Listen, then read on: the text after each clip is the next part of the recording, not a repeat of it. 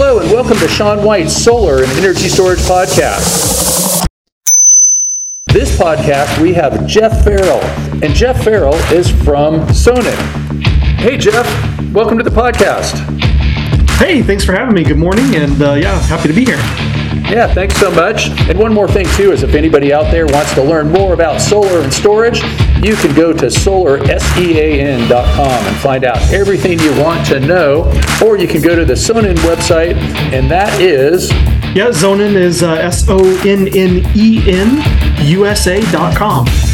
Great.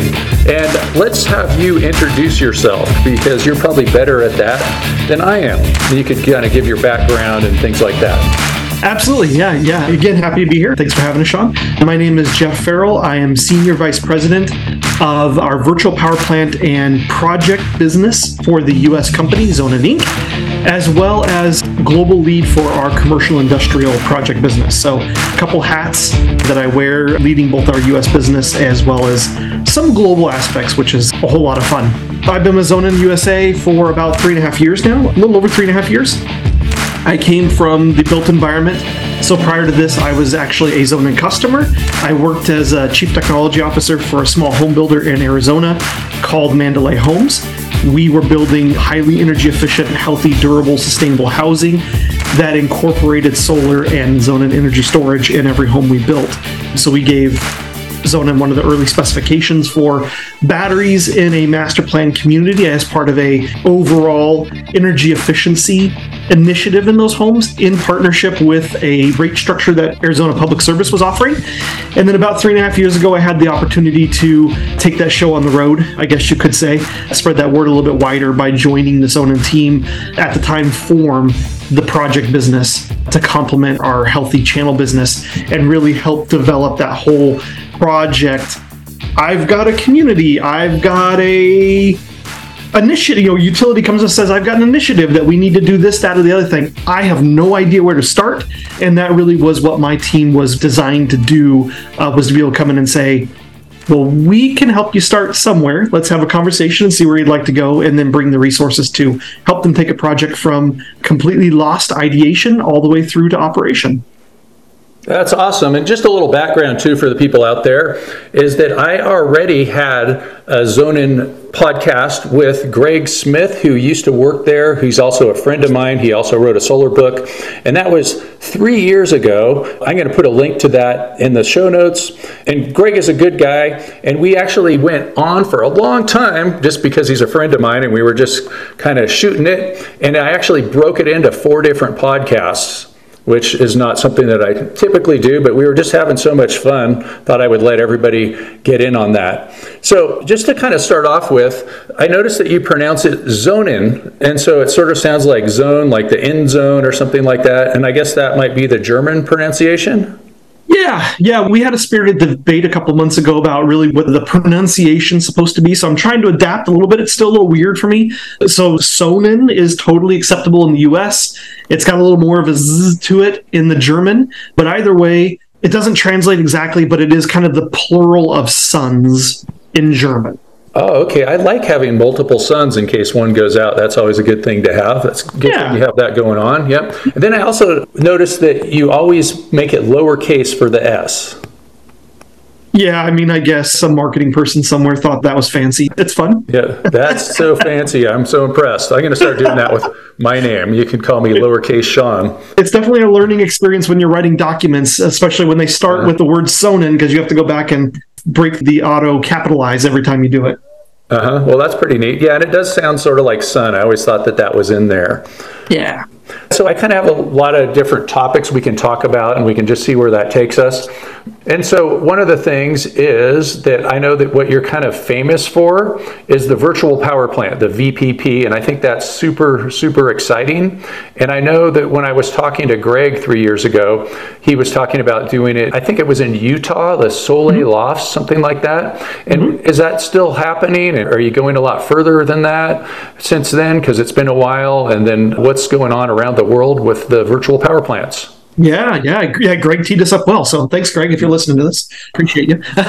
Absolutely. Yes. So thank you. We like to think ourselves famous for originating the virtual power plant as well. It has been a fixture of the the Sonnen brand for gosh, over eight years now. Really started in Germany, where the energy market was a little more advanced than we see here in the US. Definitely the European German market is leading the way with renewable penetration, how that's handled on the grid, and really kind of optimizing multiple generation sources and optimizing that to help stabilize utility bills, help stabilize the grid from variable, intermittent, silly things that happen when we do these really great things like solar and wind and biogas. And just a great model that works really well for us in Germany. In 2017, brought that over to the US. The US company has been around since 2016, but brought started bringing the virtual power plant to the US in 2017. And that all really kind of took off with Soleil Lofts. So Soleil Lofts is a 600 unit 100% electric multifamily community in Herriman, Utah, south of Salt Lake City, part of the Rocky Mountain Power Grid. And what that project was or is, is the beginning of what is now known as WattSmart. So Rocky Mountain Power joins me, I think, in the dislike of the word pilot. You know, pilot kind of, eh, it's got a little bit of a connotation, you know, in the industry these days.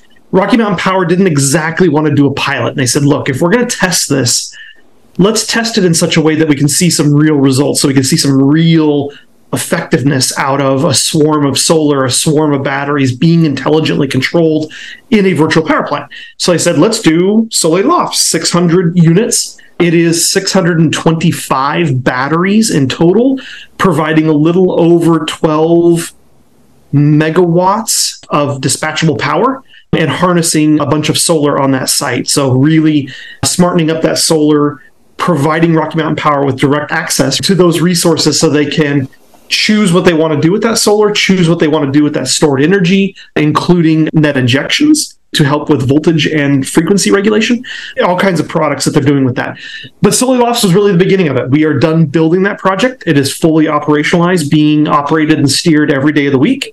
Like I alluded to a, a moment ago, that was the start of what is now WattSmart. So they have a territory wide program called WattSmart. It is open to every customer in their territory that wants to install a battery and then connect that battery to Rocky Mountain Power's virtual power plant software to be steered, controlled, and to lend that energy to the stabilization and harmonization of their electrical grid. That's pretty awesome. It must take a lot of smart attorneys and engineers to figure out how to draw up a contract for a virtual power plant and how to know when to push the electrons this way and that way and make it last for a long time. How does that work? So yeah, certainly regulation. You know, regulation is first, both you know, you at the FERC level as well as being aligned with state regulators, the state utility commission, and the goals of a particular utility. So you know, speaking of Rocky Mountain Power specifically, they have amongst the country's most aggressive goals, really beautiful goals, to decarbonize their grid and decarbonize their profile they're doing a phenomenal job. I don't know the exact number, so I won't spit out a number, but they have a really decent percentage of renewable based energy on the grid already. A lot of that's coming from hydro, grid tied solar, grid tied wind, doing a really, really great job with that. And what they're looking for was a way to involve their customers in that future to say, look, we're doing really great things for you. Utonians, I don't know if Utonian is the right word, but I'll say Utonians, a little bit of Idaho, Wyoming, some other territories that Rocky Mountain Power's in. Yeah, I mean like Utah and things like that. Is that what? Yeah, exactly. Yeah, yeah. Okay. Utah, great. Utah natives. So okay. I'm in Southern California. We're Californians, so maybe I made up. Mm-hmm. Okay, all right. I don't know. Yeah. Maybe we'll see. We'll yeah, see and I actually happen to be in the Rocky Mountains right now at the ASES Solar Conference, American Solar Energy Society. So shout out to them. Absolutely beautiful part of the country. I wish I was there at the yeah. conference myself. So yeah. next year. Next year. Next year. Absolutely. Well, but next really, year it's going to be in DC, I guess. So. Oh, fantastic. Okay. Yeah, if it's a little earlier in the year, we can catch the cherry blossoms. But you know, yeah, beautiful town. Yeah, actually, I think it might be. So I don't know. We'll see. Hmm. Okay, check out the website. But yeah, but Rocky Mountain Power was really looking for opportunities to involve their ratepayers in solutions for the future to help keep the grid reliable, to embrace renewable energy, and to keep rates low, of course. Those are their big things that they've really communicated to us kind of as a partner and uh, you know provider of the virtual power plant software layer and of course some hardware they embrace other hardware as well but it's our software layer that's really running their system which they call the DBGMS, Delta Bravo Gamma Mike Sierra, the uh-huh. distributed grid battery management system, because it's a utility. They love their big acronyms. so that's what they call it, the DBGMS. DBGMS. DBGMS, a new acronym for us, hmm. Sean, as if we don't have enough in this industry already, right? Well, at least one with, that's that long, somebody else isn't using it for something else, probably. Exactly, exactly. Good point. Good point. But you're right. To your earlier question, the DBGMS really, the goal of that system was to say we want really robust control, swarm control of energy storage systems specifically. So that system does not handle their thermostat program. It does not handle their other programs like pool pumps or irrigation pumps. It is specific for energy storage systems behind the meter. That's both residential and commercial. So they could do these really complex things around scheduling, around receiving signals from their planning department, and to be able to dispatch energy storage systems directly to use them like they would a peaking plant or you know another large resource that's a spin or non-spinning type resource that they would call on that's traditionally fossil fuel based yeah, last night at the conference, I heard a term that I liked. It was by a guy, Peter Green, who's a genius over at NREL, and he called it an inverter based grid, I think is a term that he used and yeah, and so we're seeing all these spinning things kind of spinning down a little bit, and then we're getting all the inverters out there using electronics to make the grid, and that's just going to be pretty much required and there's just a lot of evolution and adaptation. And I think that the virtual power plant is something in its early stages, and it's kind of even hard to define right now. Like it includes batteries, we know that.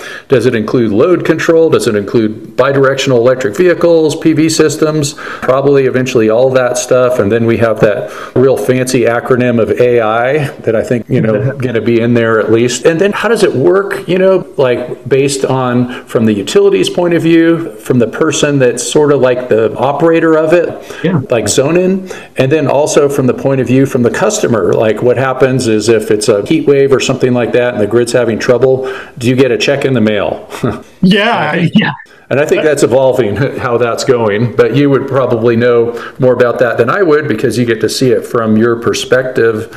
And I remember too when I was talking to Greg, he was even saying that the Sonnen virtual power plant could also work with other brands of inverters like all your competitors.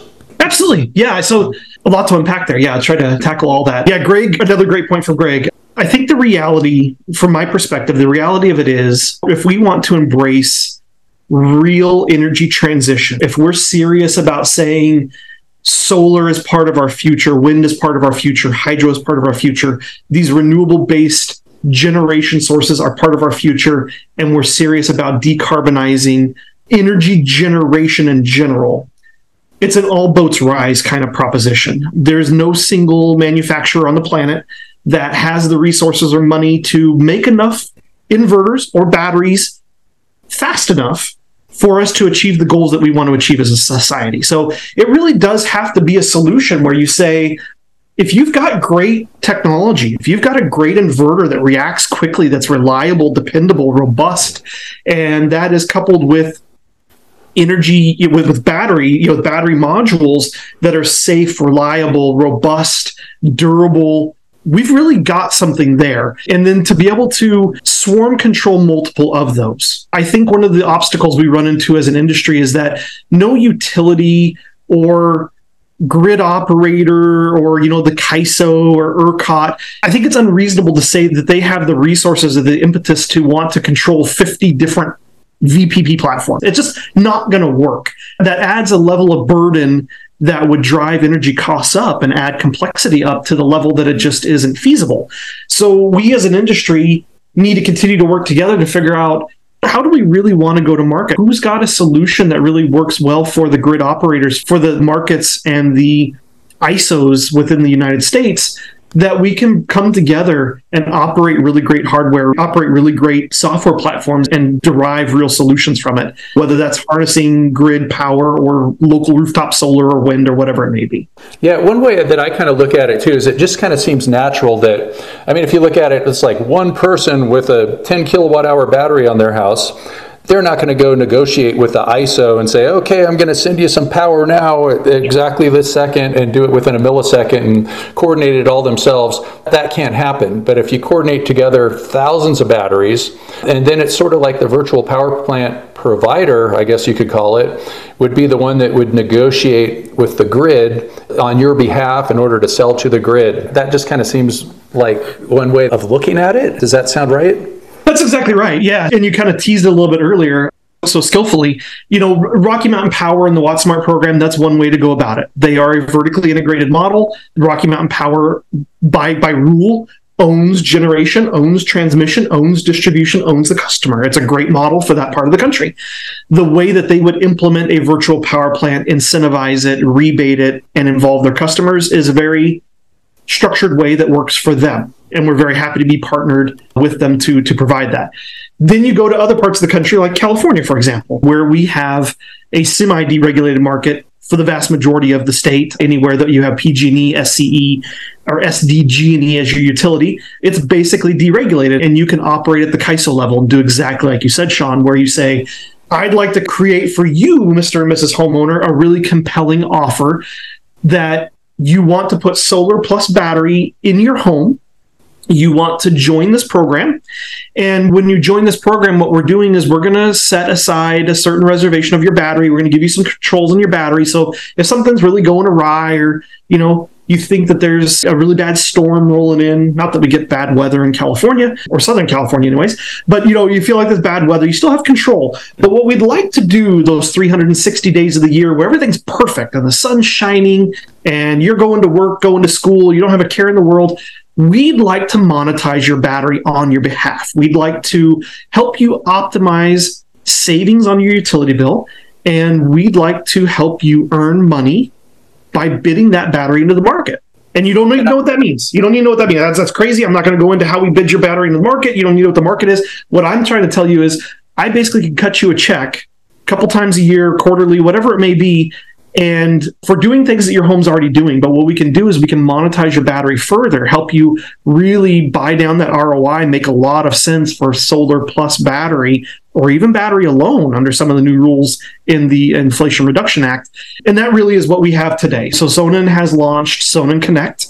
We have Sonnen Connect in California today, coming to other parts of the country very soon, where we are actively enrolling hundreds of customers a month into that virtual power plant where we're aggregating their individual loads, bidding them into the CAISO market, as well as doing some professional management of their system and helping them save as much money as we possibly can using AI, using some machine learning, using some algorithms to optimize the way their home charges and discharges from local solar and grid, and then bidding their battery into the market when it's advantageous for them.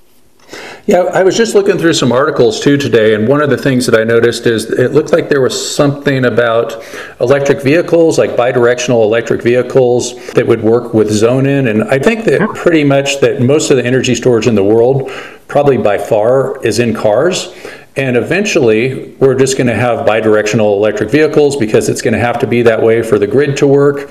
And people are going to make money from their cars and just when they're parked. I mean, it's just going to be a win win for everyone. It's going to make the grid work.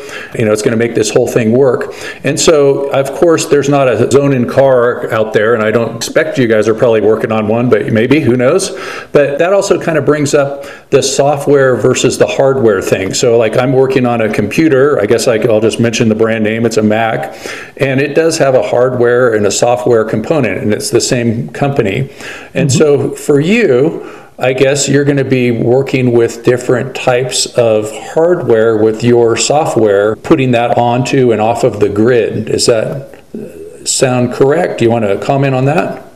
Yeah, it's fair. Couldn't agree with you more, Sean. The grid of the future does involve vehicles in a bidirectional communication for sure. You know, whether that's bidirectional energy movements. I, I think we're in some of the early days of that. I think that's to be determined. I think there's a lot of question around the how a car battery's longevity is affected when you use it in a household versus using it as a car. They're two very different use cases. But yeah, going to your comment about the press article you saw, in Germany, we do have our SonnenCharger in, in the German region of the country.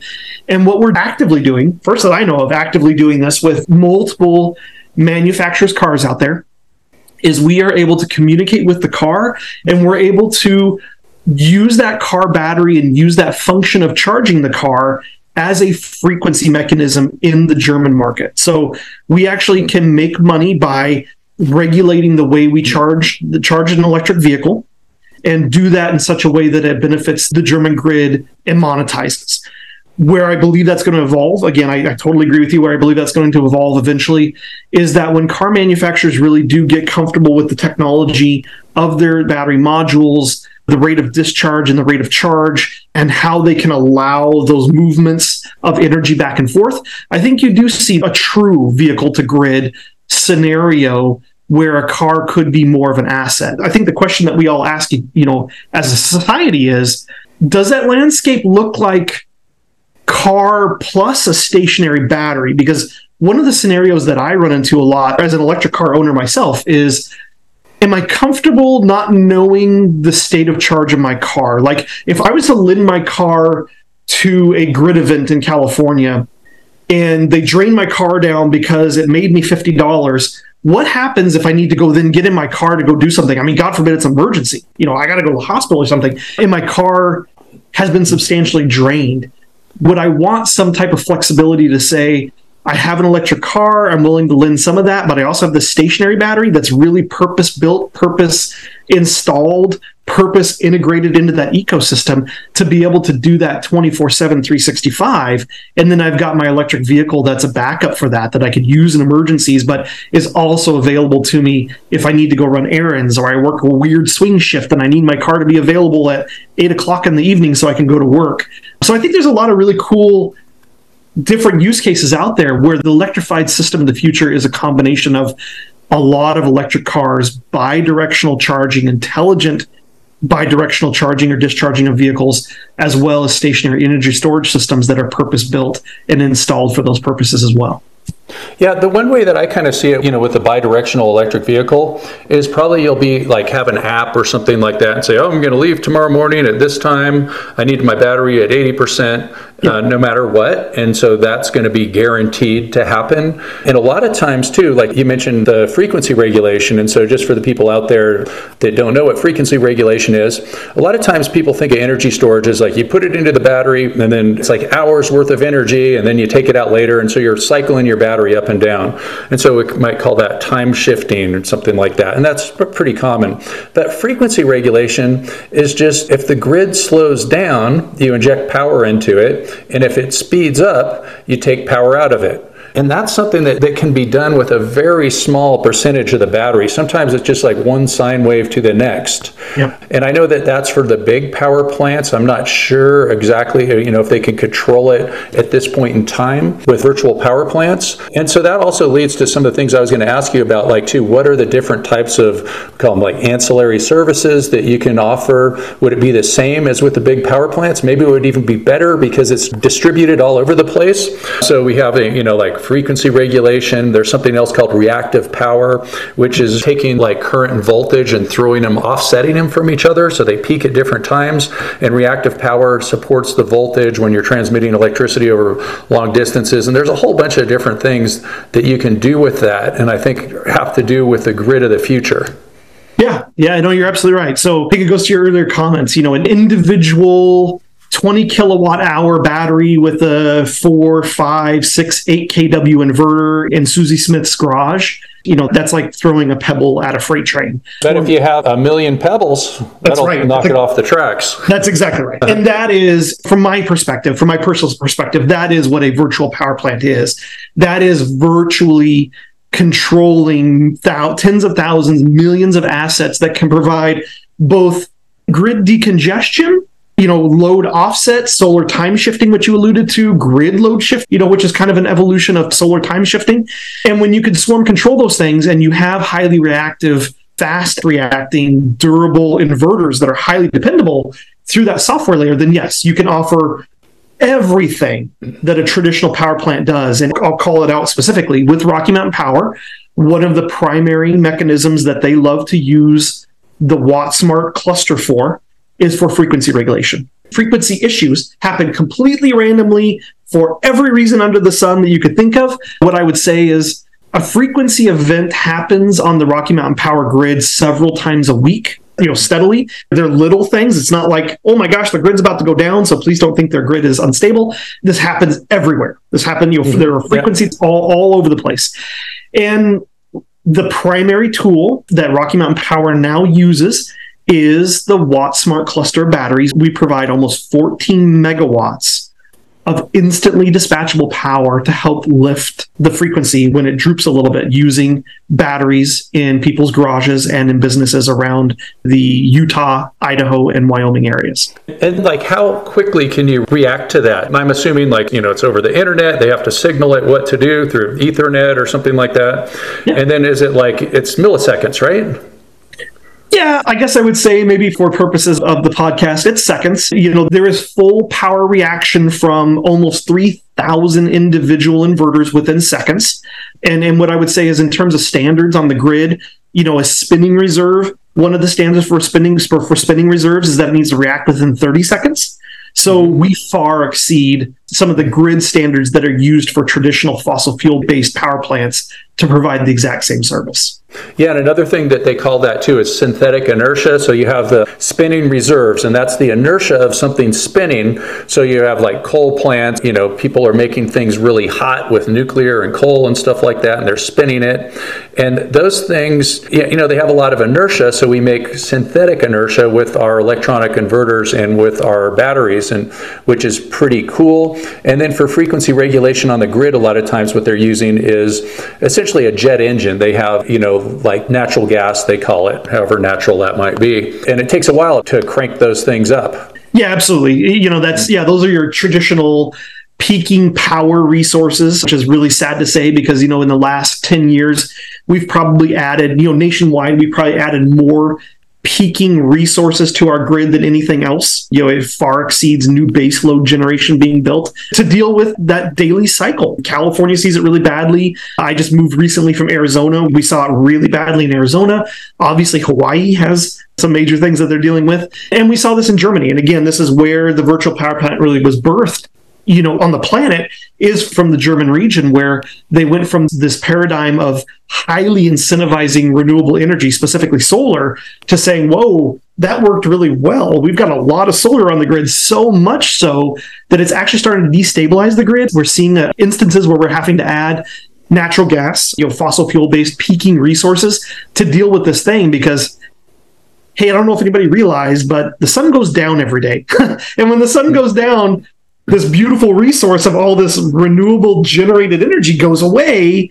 Coincidentally everyone's coming home from work coming home from school cooking dinner taking showers doing laundry and we've got this massive swing from massive overproduction to massive demand. The only way you could react to that quick enough were with those simple cycle you know jet engine essentially power plants that you had to spin up 30 minutes ahead of the curve highly inefficient, highly, you know, one of the most CO2 intensive power plant resources. And we can shift that, you know, with millions of inverter based grid technologies. I wrote that down. I love that. Whoever mm-hmm. you attribute that to, make sure we, yeah. we get that. Yeah, his name was Peter Green from NREL. Peter Green. Thank gave you, Peter. talk last night. Yep. Great yep. term, Peter. Yeah. So one way of looking at it too might be like if you're sitting on a jet plane and it's just idling you know, and then you're ready to ramp it up, but you just kind of have to leave it idling, and that would be, you know, just sitting there on standby too, wasting Absolutely. quite a bit of kerosene, which is also known as jet fuel. Smells yep. really good. well, as a pilot, I do love that smell, but uh, yeah, uh-huh. it's uh, it's certainly not great for the environment when you really when you really drill down to it. So I noticed you were using the what did they call it? the phonetic alphabet. So I have a private pilot's license myself. So right, exactly. Yeah, that's uh-huh. perfect. That's awesome. Uh-huh. Sierra Bravo Papa and all that kind of stuff. So great. And so let's see. So we've been talking a little bit about, you know, kind of like software and all the kind of neat stuff that it can do. And so maybe that we can talk a little bit more about the hardware. Are you still using Outback hardware inside of your equipment? Yeah, some of our equipment is still Outback inverter based, phenomenal product, one of the most robust inverters out there. Our newest generation of equipment is now using a homegrown, invented, patented technology. We call it the Sonnen inverter. So it is great. now our, our, inverter that we manufacture ourselves and put in our units. That's being oh, used here in the US as well as Australia right now. How long ago did that happen when you switched from Outback? Um, we started transitioning, I'd probably say maybe about two years ago. Both are still in use, and then there's a couple of other inverters that we use over in the European Union still. Yeah, I know Outback does have a great reputation, especially amongst people, you know, living off grid. They've been around for longer than a, probably most any other inverter company. Oh, yeah. So I remember I was trying to get a job out in Antarctica and they were using Outback inverters there. That was quite a while ago. I, I still like sense. to get that job, but I just can't take five months off. That's the problem. I don't know that I can take the cold. Uh, uh-huh. Yeah. Yeah. Yeah. Well, it's just like going to Mars, and so prepare me for my Mars trip. There you go. I yeah. I uh, yeah. That's that's on my bucket list as well. So, so. Yeah, yeah, so some heavy duty inverters that you have there too. And another thing too is like there's all this you know manufacturing going on with the Inflation Reduction Act and all that kind of stuff. Are you guys looking at that right now?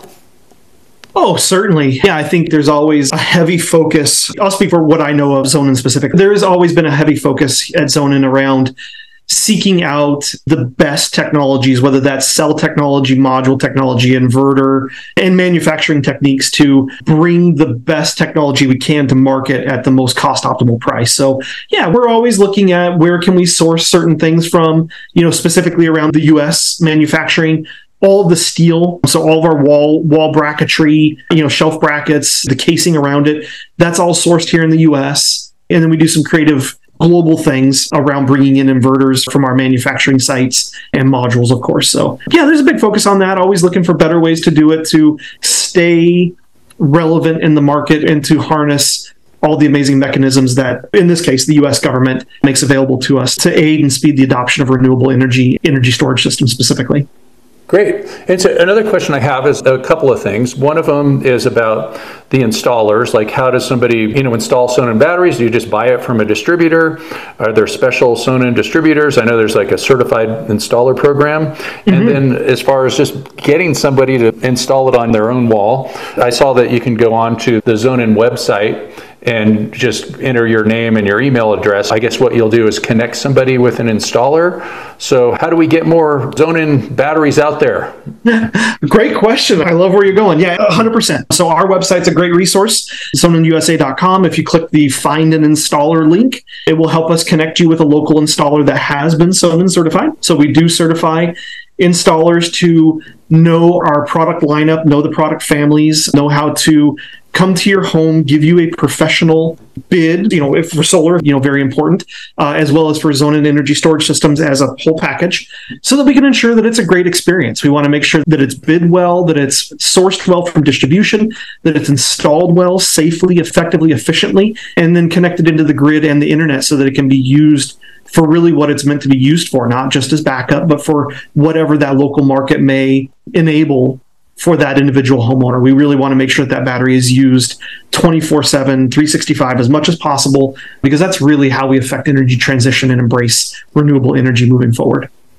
Yeah, I know in Germany that the grid got a reputation for being so stable that a lot of people don't even wire their systems for backup. You know, it'd be a couple thousand extra euro or a couple thousand extra dollars yeah. to wire the house for backup. And so they just use it for what we call self consumption. And that means, you know, when the sun's out and you're not home, you fill up the battery. And then as you come home and you start using more than you're making, then you start using that electricity from the battery. And so do you see that in the United States? Is everybody doing backup because we're a bunch of preppers over here, kind of more paranoid. No, just joking. uh, how, how, do you see that? Or do you have kind of a feel for how many people are using it with backup and without? Yeah, great question. Yeah, again, I, I think that's evolving. I would say even as early as like maybe a year ago, the vast majority of the US market was backup number one. I'm buying a battery backup number one. I'm shopping around looking at what that would cost because I realized that it doesn't have an ROI. You know, if you're buying a battery for backup, there's no ROI. It's peace of mind. Your ROI is safety, security, peace of mind. And if a dealer, if an installer, you know, goes out, door knocks, or comes out to a home because we sent them a lead, if they can demonstrate that this battery could do more, that it could do self consumption, as you alluded to, or if you're in a part of a country where you've got really aggressive time of use rate plans where you can harness time of use, store solar, and avoid paying those peak and, and partial peak periods, there's a really cool value proposition around that battery doing more. And I think what you're seeing, I'll be bold for a moment, what I think you're seeing in the marketplace is a lot of manufacturers realizing that if they want to be part of that landscape, that they have to change their hardware technology. You know, 10 years ago, when Sonnen was coming to the US, people flat out called us crazy for using lithium iron phosphate as our battery technology. Like that's nuts. It's expensive. It's heavy. The energy density is lower. Why would you do that? It makes no sense. You're never going to be cost competitive. And now today, what you see is by and large, just about every major player is either shifting to or adopting or offering lithium iron phosphate as a battery chemistry for their systems because it is so safe, it is so durable, it is so robust. Because if you are going to beat the snot out of a battery every day and say, I'm going to drain you down, I'm going to fill you up, I'm going to drain you down, I'm going to fill you up, we're going to do self consumption, we're going to do time of use. Hey, if you're part of a VPP, we might ask you to do frequency regulation or some other crazy thing. That chemistry really needs to be there to support that type of use case and to be competitive in a landscape where we might be shifting away from backup being you know the leading value proposition. And i'll say this one of the early adopters of this not toot my own horn but i'm kind of proud of it because i think we saw it coming. When we were installing solar and battery in mandalay homes in, in northern and central arizona we did not wire them for backup. Aps arizona public service has a very stable grid. They're a fantastic utility. And we just didn't see the need to necessarily provide backup to our homeowners, provide a PLP to homeowners as a default function. We optioned it. And I will tell you of the thousands of homes that we sold while I was at Mandalay Homes, that option was bought zero times. Wow. Okay, that's really interesting. So, zero people in Arizona, of all places, where I'd expect there to be a ton of preppers, are not doing backup. So, yep. Like, yeah, interesting, interesting paradigm. I did not expect a zero percent uptake either, but it was uh-huh. important to us because you know backup does burden the ticket price a little bit. It can, you know, sure. a PLP yeah. costs money, breakers cost money, wire costs money. So if you don't need it or if it's not important to that consumer, why not remove that from the sales proposition and save them a couple thousand dollars? Wow, that's crazy in Arizona too. Because I was just visiting my daughter who lives in Arizona, and she was a little concerned of, you know, what's going to happen in the future, climate change, and people are going to die without air conditioners and things like that. And hmm then they're not of all the places not to get backup. That's very interesting. You were also talking about LFP, lithium iron phosphate. That's a type of lithium ion battery. And the other big thing about that too is, you know, it takes up a tiny bit more space. It's a tiny bit heavier, but we're not putting it in a car in this case. Right. And it does have a good application even for cars. My girlfriend got a Model 3 Tesla that has lithium iron phosphate in it. It's in cars and stuff too.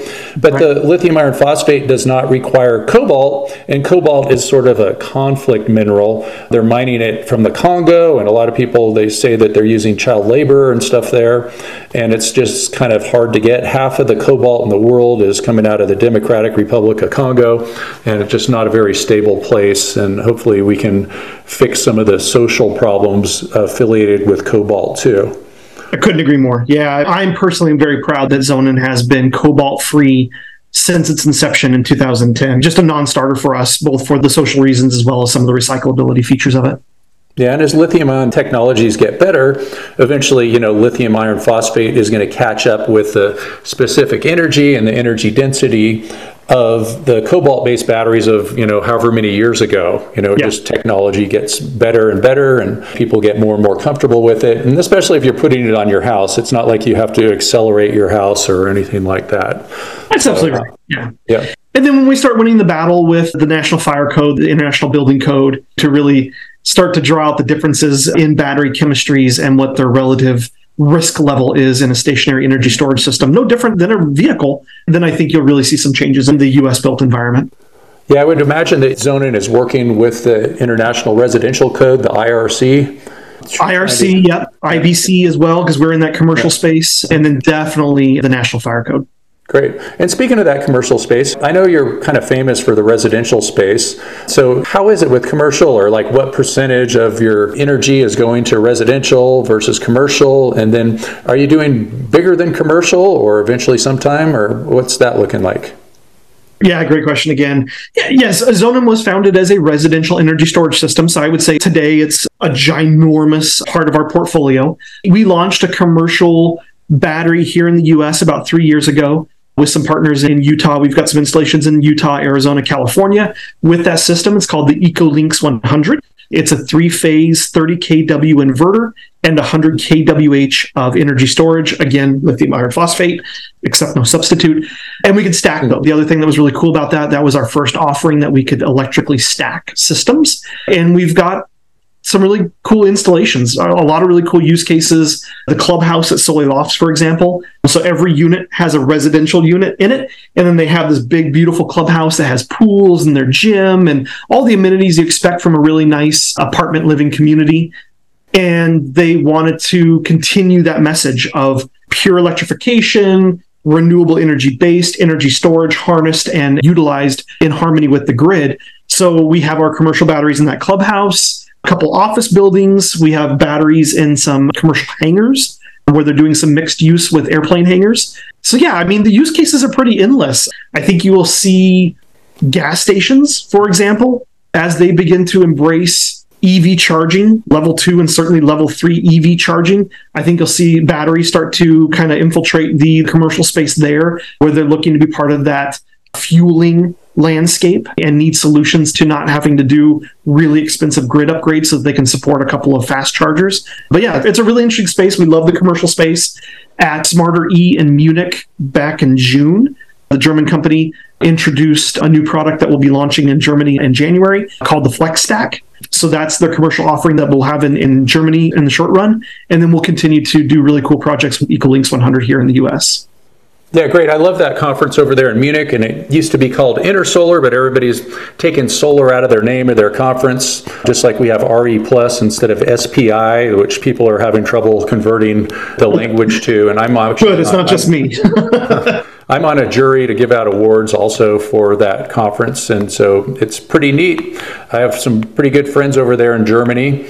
So you and I are both, you know, based out of California. I guess I think you said you're in San Diego, and yes, I'm in the Bay Area. And one of the things that we had in the last year that was kind of crazy, they call it NEM three, and so it's like changing the net metering so you get less money when you export. And I imagine for your company that's probably a good thing. And so a lot of the solar installers were saying, hey, it's the end of the world, and they're taking away our ability to export, and they're going to give us something like a third of the price for the energy when you export instead of 100%. And so that just gets people to get batteries. I know in Hawaii, they pretty much don't even let anybody export at all. It's like zero export. And I think that's where probably Sonnen got a big head start in using batteries in the United States. And now with this net metering 3 that's going on, are you seeing a lot more battery sales in California or perhaps it hasn't started yet because everybody got their reservation in and they're still installing those systems under net metering 2?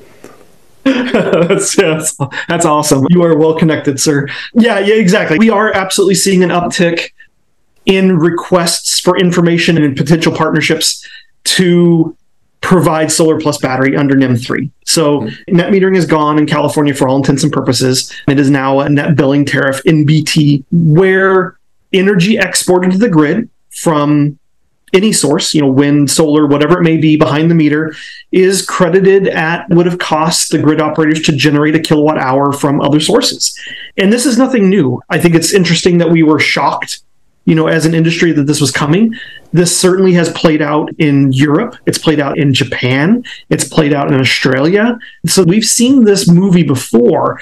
When you reach a certain penetration level of renewable energy, you have to transition. And again, if you're serious as a society about actual energy transition and saying, we'd like to move away from fossil fuel based generation in the future and embrace more of this natural stuff going on. The sun's going to continue to shine, so why not harness that? You need to look at business models that make sense. Net billing one, way back in the day, or what the vast majority of the country still has, consumers are paid a one for one credit for every kilowatt hour that they export to the grid. So you push one out to the grid, the utility gives it back to you. And I don't know of any other business model on the planet mm. Where you can buy something for a dollar, sell something for a dollar, and somehow expect to stay in business. So if we're serious about energy transition, NEM 3 was a natural progression and it had to happen. And it was important that it happened because it allows us as Californians to continue to be on the leading edge of renewable technology in a really well informed way where we're embracing renewable technology and recognize that the sun comes up and the sun goes down every day yet our energy habits demand that we need electricity 24 7 so how do we do that? Yeah. and i think nem 3 really kind of is the financial mechanism that that enables that yeah, and back when we had net metering one, which I'm happy to be grandfathered into, we said the grid is a perfect battery. You can send a kilowatt hour there in the middle of the summer and then use it in the winter. And of course, that's an incentive to get people to go solar. But as more and more people go solar and the price of solar goes down something like tenfold over a certain amount of time, you just can't afford to do that. And then the grid just won't work because there, has got to be some place to send it. When solar was just a fraction of a percent of the grid, that would work. So I believe it is a natural progression of things. The one thing that I have on my wish list, though, for all these people that are making up these rules, is to make things happen a little bit more gradually. So it's not just this all of a sudden, all at once thing. One of the things that the California Solar Initiative did is it was a gradual step down. So yes. it wasn't like an end of the world thing. And I remember, too, when not too long ago, when the investment tax credit was fading out, and it was just going to make this huge jump down, and it makes it really difficult for people to do business and people to make investments years ahead of time, which is required, and it makes people lose their jobs because people are just going to say, I have to do a bunch of layoffs because I can't be guaranteed that this is going to be the same financial incentive that we're going to have in the future. So, you know, it's like I know that eventually we're going to see net metering go away everywhere because we're going to be 100% renewable. I believe that's just something that's going to happen. And so I just wish that we could make things happen a little bit more gradually, a little bit more in steps instead of cliffs. yeah, I would totally agree with you. If you inadvertently destroy an industry in the process, you're working very counter your goal because if nobody wants to be a solar contractor anymore, nobody can afford to be a solar contractor anymore, or to have the skilled labor on their crews to climb on these roofs to do this really important skilled, difficult work, then you drop off a cliff and what you're aiming to solve becomes unsolvable because you have nobody to implement it. So, yeah, I would totally agree with you in the way we approach it. Great. Okay, Geoff, is there anything else that you want to talk about or that we didn't cover? No, it was it was a great discussion. Thanks, Sean. I really appreciated it. Really interesting questions. I love where you were leading your listeners, and hopefully, we're able to provide some insights that are valuable to folks out there. And if they need any other solutions to their projects, multifamily, commercial, if you're a utility looking for solutions to help you embrace customer generation behind the meter load, behind the meter generation, feel free to reach out. We'd love to talk to you about your projects and show you what Sonnen products, both hardware and in homes and businesses, as well as our VPP software layers can do to help you with your goals. Great. And do you want to tell people where they can find you or find out more about Sonnen, how to spell Sonnen one last time so they can look it up? Absolutely. Yeah. Sonnenusa.com, S O N N E N U S A.com. Fantastic website. My name is Geoff Ferrell. You'll see it in the show notes. It's spelled funny, so Sean will get it in for you. I'm certainly on, gosh, how many? Threads, LinkedIn, Twitter. You can reach out to me, Jeff. It's G dot Ferrell, F E R R E L L, at sonnen battery.com. If we can get that in the show notes as well, because battery spelled funny because sure. why not? for, for, sure. All right. Yeah, that's Geoff with a G, G E O F F, Ferrell. Thanks a lot. Yeah, I enjoyed talking to you. So, like, I guess you probably go to the conferences and stuff too, right? Yeah, in addition to the platforms where you can reach me or reach out to Sonnen directly through our website, we will be at RE Plus this year. So, really looking forward to that conference in Vegas. You'll find us on the show floor map, and we'd love to meet with you. Thanks for listening to Sean White's Solar and Energy Storage Podcast. To find out more about solar storage and everything else under the sun, go to solar, S E A N, that's solarsean.com, and get yourself educated.